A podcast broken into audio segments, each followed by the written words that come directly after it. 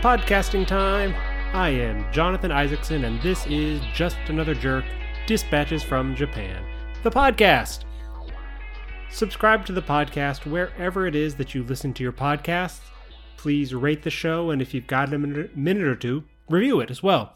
And of course, please share it with a friend. So I got a short episode for you today. I promise this one really is a short one. Um, it's kind of a weird one. There's no real big resolution to it, but you know, it's certainly one that falls into the general historical events category. Um, and it's something you would have you would have seen if you have been following on Twitter. So if you're not, follow on Twitter, okay? Anyway, the year is 1998. The place, Sakaide City, which is in Kanagawa, uh, sorry, not Kanagawa, Kagawa Prefecture. Those are two very different places. Kanagawa, Kagawa. They sound similar, very different places. This is in Kagawa. So Kagawa is one of the prefectures um, on Shikoku, which is the most overlooked of the main Japanese islands. Right, you got Hokkaido, Honshu, Kyushu, and then Shikoku, and then Okinawa, that's kind of its own thing. But yeah, of the of the big four islands, Shikoku is the smallest and the most overlooked of the main four islands. If you cross from Honshu to Shikoku, um, if you're going from Okayama Prefecture onto Shikoku, you will go into Sakaide. Now, just to give you a little context where this is. So it's on the Seto Inland Sea. Look on a map if you don't know what I'm talking about. If you know Japanese geography, you know where I'm talking about now. So anyway, at 1:18 in the afternoon on February 20th, a 73 meter tall power transmission tower collapsed. Now, we're not talking about some little utility pole in your neighborhood, right? You know those big, gigantic power line towers that you know support power, supporting the power lines to carry electricity over hundreds of kilometers. One of those things, what we're talking about here. Not the biggest of the big, but still a pretty big one, like 73 meters. That's big. Now, thankfully, it was not a transmission tower in the middle of a heavily populated area, right? It was a small mountain, big hill kind of thing in the middle of the city, right? And it's got a little temple on the top from what I was reading, and it was the the mountain itself is still looks to be still mostly wooded, mostly forests in the middle of the city. And it was one of the towers on this small mountain, big hill, whatever, that collapsed. Thankfully, no one was injured in the incident, but it did knock out power to over 17,000 homes in the area and more than 60 traffic lights in the town. And the traffic on the expressway connecting Sakaide to Okayama on Honshu, the main island, traffic was stopped across that bridge for more than five hours, from what I was reading. Probably it was a precaution just to make sure nothing was, uh, no, there were no big problems, but it was precautionary. They closed the, the, the expressway for five hours, more than five hours. It took nearly two days for the local power company to restore their ability to transmit power. Not just get power to the homes, just transmit any power in general because this knocked out a whole big, you know, uh, chunk of their, their their transmission capability. And it took 1.9 billion yen, which is 16.5 million US dollars, to restore connections to, you know, normal. Nothing to seize at, certainly. So, what caused this incident? Was it you know, old failing infrastructure? Nah. Lightning strike? That was one of the original thoughts. Maybe it was a lightning strike. Nope. Not at all. When the investigators took a look at the tower, they soon discovered what the problem was. On this particular tower, there were 80 large bolts connecting the tower to its base. Investigators found that of these 80 bolts, 76 bolts had been deliberately removed. Those 76 bolts and the nuts, let's not forget the nuts, they were found on a nearby slope. Clearly, this was a case of sabotage. Investigators felt that whoever did this knew enough about these towers that they left just enough bolts so the tower didn't immediately collapse. Though, I mean, honestly, that kind of seems like common sense to me. Um, I mean, it's a 73 meter tower, and you know, for those of you who don't think in metric, that's 240 feet roughly. That's a big tower. Um, I don't think I would take all the bolts out, knowing even just a bare minimum of physics. You know, I think you would figure out. Just, let's not do that. Let's not take all the bolts out immediately. Just yeah. Um, don't make the tower collapse on your own head. I mean, seems pretty simple thinking if you ask me, but you know, whatever.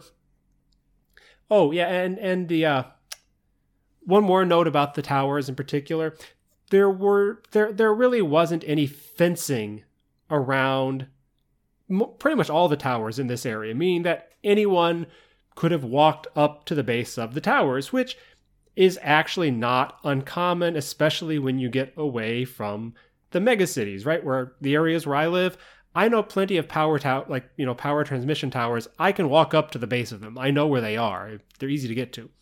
Um, anyway, yeah. So, yeah, it's it's not hard to get at these these towers. Is what I'm saying. Now, also, investigators suspected that the person or persons responsible might have had a grudge against the local power company. I mean, sure, that sounds probably likely, but not terribly helpful either. Uh, I mean, don't a lot of people have gripes about their utility companies? Um, so finding a person who dislikes their power company doesn't seem like you're narrowing down your suspect pool very much. Um, I mean, maybe you're looking for ex employees are disgruntled or something, but that may, maybe, but that seems a little short sighted. But anyway, yeah, like that, they're basically they didn't narrow their list of suspects down much at all. It's certainly not enough to make any arrests. The case remains to this day unsolved. But the story doesn't necessarily end there. In May of 2003, a letter arrived at the Asahi newspaper office in Takamatsu, which is another city in Kagawa, which actually is the next, it's, it's kind of next door to Sakaide. Um, and this letter claimed that the bolts had been removed from an emergency radio transmission tower.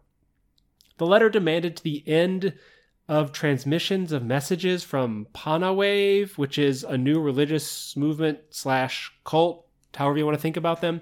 Um, I didn't really go into a whole lot of detail looking to see what this is all about, but yeah, peop- anyway, yeah, the, the, the letter claimed said, you know, stop these transmissions, stop, stop, stop spreading their information. Basically, is what the letter said. Um, yeah, so and and the, the, it said the bolts have been removed. Next, it will collapse, or some something like that. I forget the exact phrasing of it in Japanese, but yeah, that's basically what it said. And you know, people were quickly dispatched, and uh, they it was discovered that yes, ten bolts had in fact been removed. The tower, thankfully, did not collapse in this case. This case, the second one, also never been solved. Are the two cases connected? Honestly, my money would be on no. Um, not they aren't connected. Like not by the they're not connected in the fact that they're not the same person. I don't think. Um, I would guess that the second one, the 2003 case, was a copycat. VMOs are just too different. The first one, there was no letter, right? No letter. Um, almost all of the bolts, remember, out of 80 bolts, 76 were removed. right? The power, uh, the, the tower itself, it was a power company's tower. And the tower really did collapse, right? That's the first one. In the second case, there was a letter, right? And only 10 of the bolts were removed, not nearly as many. And it was not the power company, it was an emergency broadcast tower. And the, of course, the big one, the tower didn't collapse. So there's some superficial similarities, but yeah, not a lot, honestly. There's just not a lot of, there, there really aren't that similar when you actually think about it. I really just think that it's a copycat. I mean, they were both more or less in the same area, right? They're both the same prefecture, neighboring cities. So maybe you think, oh, yeah, sure, same. No, I think that actually lends itself to the copycat theory as much as anything, right? There's only five years separating the two incidents. They're next door, the, the cities are next door to each other it seems to me that whoever did the second one must have seen the news about the collapsed tower in Sakaide in 1998 and decided that it was a good blueprint to get their own wacko point across. But that's just me. That's my opinion. As to who did the first incident, no idea. Not a clue there's not much evidence pointing to a reason, um, at least not that I could find, just doing a, a search around the internet. Um, and basically, it seems to have been done in kind of a way to leave no real evidence, right? There's almost no way to figure out when exactly the bolts were removed, it seems. Um, I would guess probably the previous night, right? Dark out on a mountain yeah, that, that's I mean that seems like a good time to do it. But again, that's just based entirely on my own my my brain basically thought of that. Um, I'm sure not an original thought.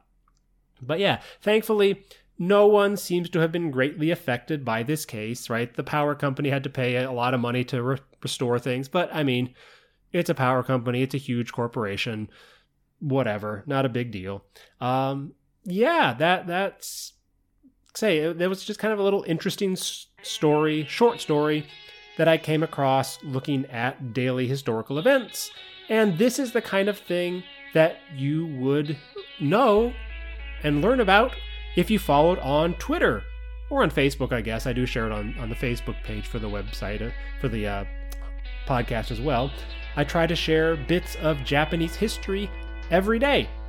So, Please remember to subscribe, rate, and review the podcast wherever it is that you cast your pods. Uh, the podcast is, of course, available on most major platforms. It's on Apple Podcasts, it's on Google Podcasts, it's on Stitcher, it's on Pandora, uh, Amazon Podcasts, lots of other places. Just search for it, you can probably find it. Um, and yeah, you can find the Twitter. You, sh- you should subscribe, get some history every day. Subscribe to the Twitter at just another cast. Not subscribe, follow. That's that's the word they use on Twitter on the tweets. Follow at just another cast. And of course, you can always email the show just another jerk podcast at gmail.com. You can find all this information on the website, which is tinyurl.com slash jerkpod. See, promised, I kept it short. That's all for me. I'm Jonathan Isaacson, and I'm out. Peace.